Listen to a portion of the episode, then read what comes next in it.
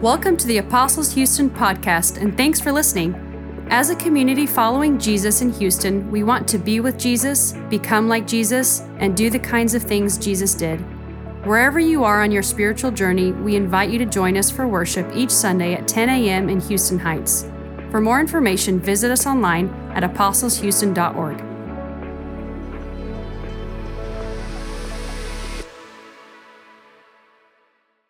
Well, good morning again, and peace be with you. Happy Thanksgiving. Uh, I just got back from Georgia, spending time with my family, where uh, sadly, unfortunately, they, they're still there, but I'm glad to be here with you. Um, uh, uh, last week, Ken and Craig introduced us to the idea of Christ's return, what we call his second coming, which uh, Ryan alluded to as the season of Advent, where we anticipate and prepare for his second coming by reflecting uh, before Christmas on his first coming. Uh, and he talked about what it means for how we steward our finances here, in the, here today as we anticipate that day. And today, keeping with that same thing, we're again, again going to be focused on his second coming, uh, when he comes in glory. But this time with a focus on how we marshal our loves toward others, especially who Jesus refers to as the least of these. So I'd, be, I'd like to begin by just asking a question.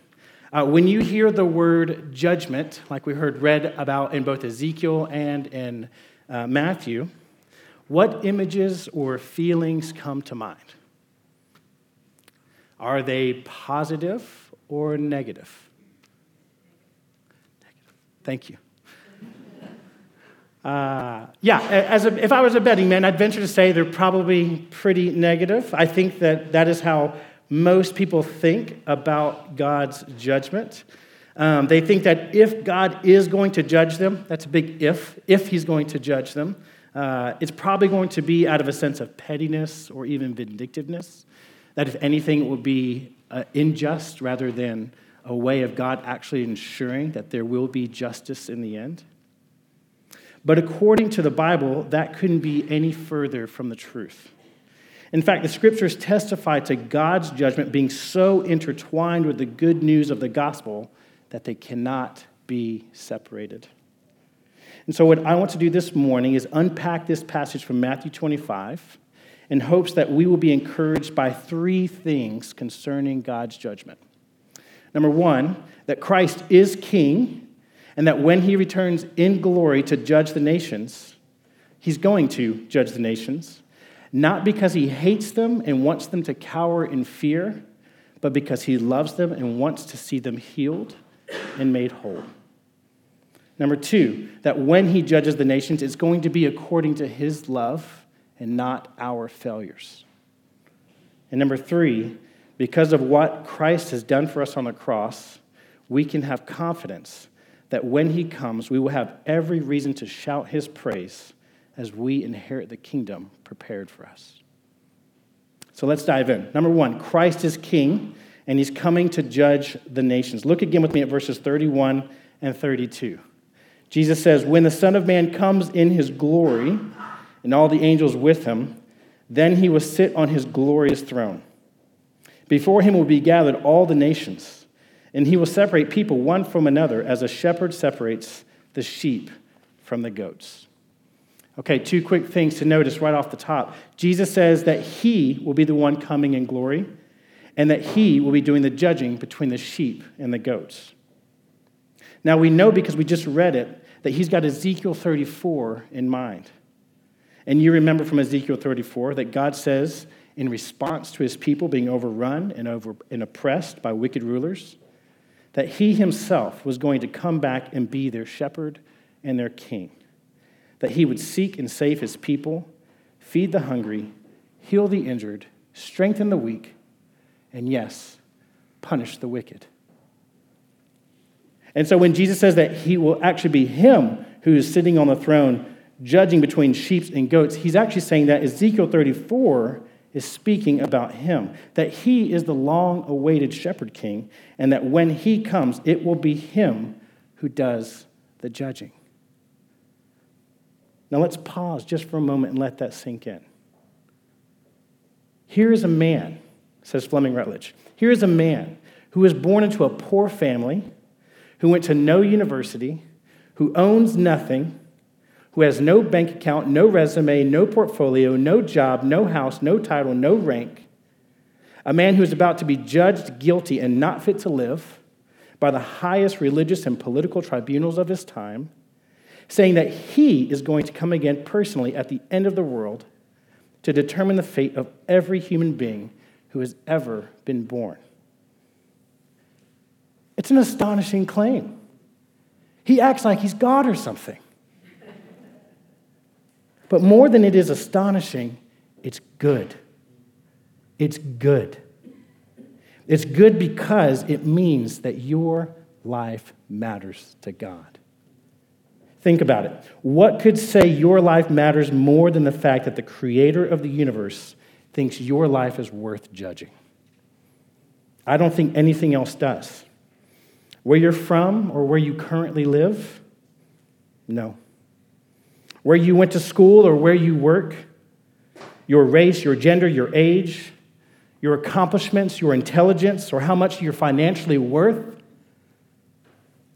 None of these things say that your life matters quite like the fact that one day God is going to hold in balance everything you've ever done, every word you've ever spoken, and every thought you've ever had.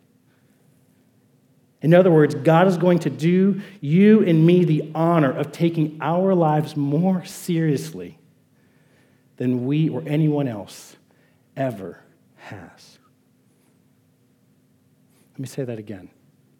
God is going to do you and me the honor of taking our lives more seriously than we or anyone else ever has. And that is good news.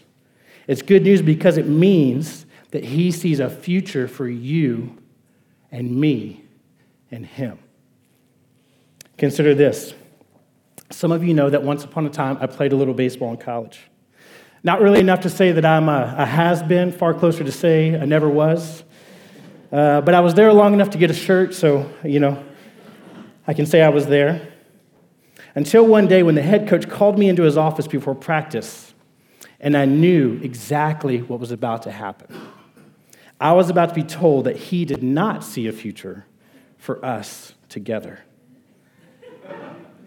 And here's how I knew four months earlier, he quit coaching me. He quit encouraging me. He quit correcting me. He quit yelling at me. In a word, he quit judging me. And he quit judging me because he no longer saw a future for us together. You see, in baseball, judgment means you matter to the team. And in the kingdom of God, it means the same thing. A parent who doesn't discipline their kids is a parent who doesn't care who or what their kids become. A coach who doesn't critique the performance of his athletes is a coach who doesn't believe they can do any better. And a God who doesn't judge the nations is a God who doesn't plan to heal them, doesn't plan to feed them with justice, and doesn't plan to move in and take up residence with them. But according to Jesus Christ, that is not who God is. He intends to do all those things and more. And when he brings his kingdom to bear on earth as in heaven, he intends for you and me to be there. His judgment is good news because it means that no matter what this world says about you or how you feel about yourself, he sees a future with you, and it's glorious. That's point number one. Point number two when Christ comes as king to judge the nations, it's going to be according to his love and not our failures. Look again with me at Matthew 25, verses 34 through 36. Then the king will say to those on his right, Come, you who are blessed by my Father, inherit the kingdom prepared for you from the foundation of the world. For I was hungry, and you gave me food. I was thirsty, and you gave me drink. I was a stranger, and you welcomed me. I was naked, and you clothed me. I was sick and you visited me. I was in prison and you came to me. When I read this passage, it's hard for me not to think of someone like Mother Teresa. In fact, this very chapter was one of the key scriptures that inspired the work that she did in Calcutta among the least of these. when she opened a hospice called the Home for the Dying. The name, of course, was self explanatory. To be a resident at the Home for the Dying, you had to be dying. You had to be uh, in a condition beyond any medical help, and you had to be all alone. You had to have no family by which to speak of. And if you met this criterion, if you were dying and alone, she would come and pick you up in her little ambulance, and she would take you to her home, the home for the dying. And she and the Sisters of Charity would come, and they would welcome you, feed you, clothe you, and love you to the end. And when she bathed you, she would remind herself that Christ was hidden in you. And she would imagine that she was washing the crucified body of her Lord, preparing him for, her preparing him for his burial. It sounds a lot like Matthew 25, doesn't it? I read one time that someone said to her, I wouldn't do what you're doing for a million dollars. To which she just replied, Neither would I but she would do it for Jesus. And she did. Because she believed that everyone has the right to die in the presence of a loving face, the face of Jesus reflecting from hers. Now, Mother Teresa was not a perfect woman. She did not live a perfect or sinless life. She made mistakes, and sometimes she even accepted money from corrupt people ignorantly. She doubted God, and sometimes she felt abandoned by Him. Believe it or not, Mother Teresa had plenty of failures. But every little thing she did, she did with great love for Jesus. And when she stands before Christ on that day, she will not be judged by how many good works she did or did not do but by the love that she did them with.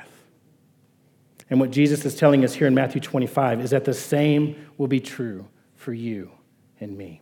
We will be judged according to our love, His love in us, His love through us, not our failures. But this raises an important question, one that I've been wrestling with all week. What is so special about these people, about the least of these? Why is it not enough just to love my neighbors or my boss or my in laws? Why does Christ make loving the lost, the poor, the sick, and the guilty the standard? On one hand, I think it's because, as the least of these, they typically represent a group of people who can't love us back. And therefore, they purify the sincerity of our love making every little act of love great in the eyes of God. They, they bless us.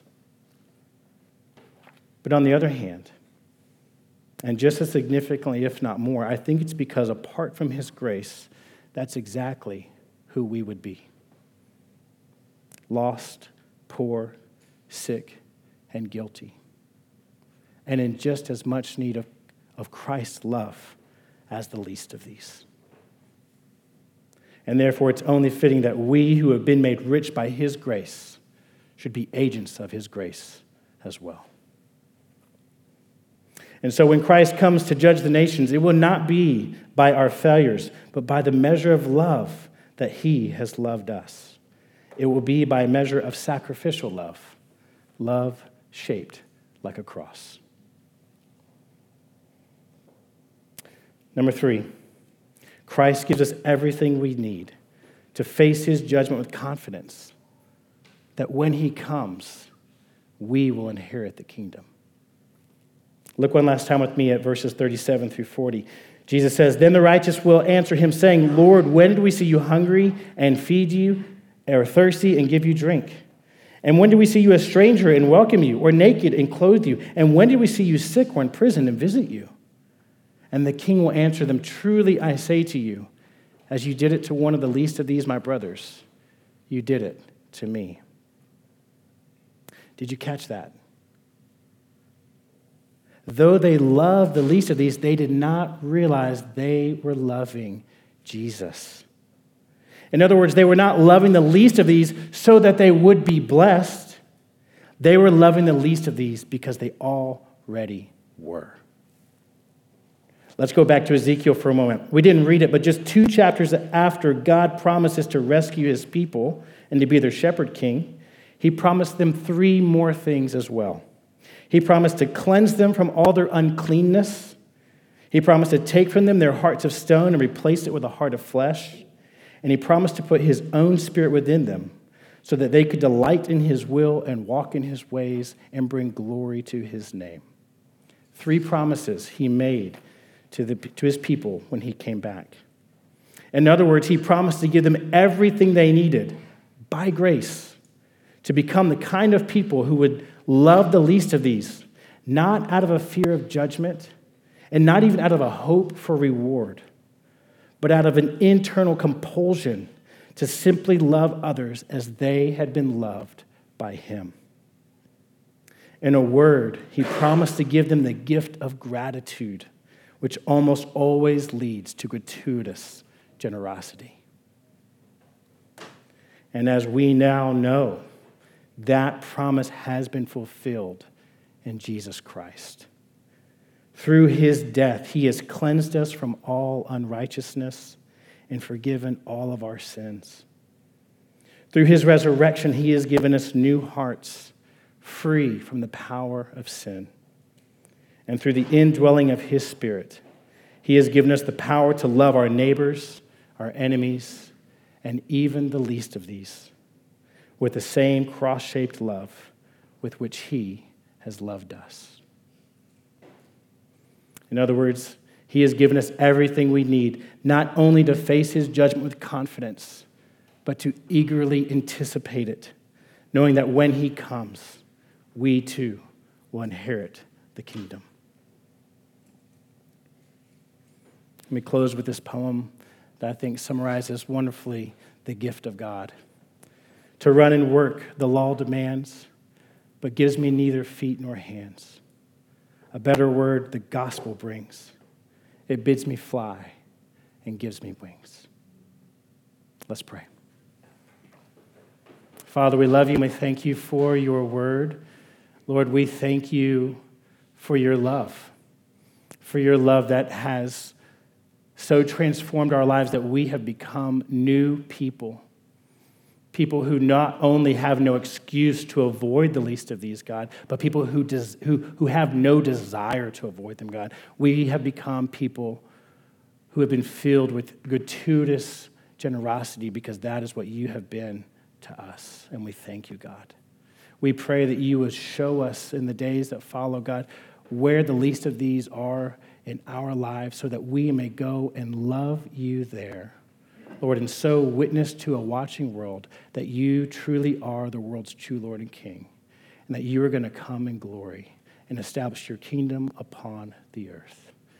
Lord, help us, Lord, to walk in obedience to this call, that we may bear fruit to your glory, our joy, in the life of the world. Amen.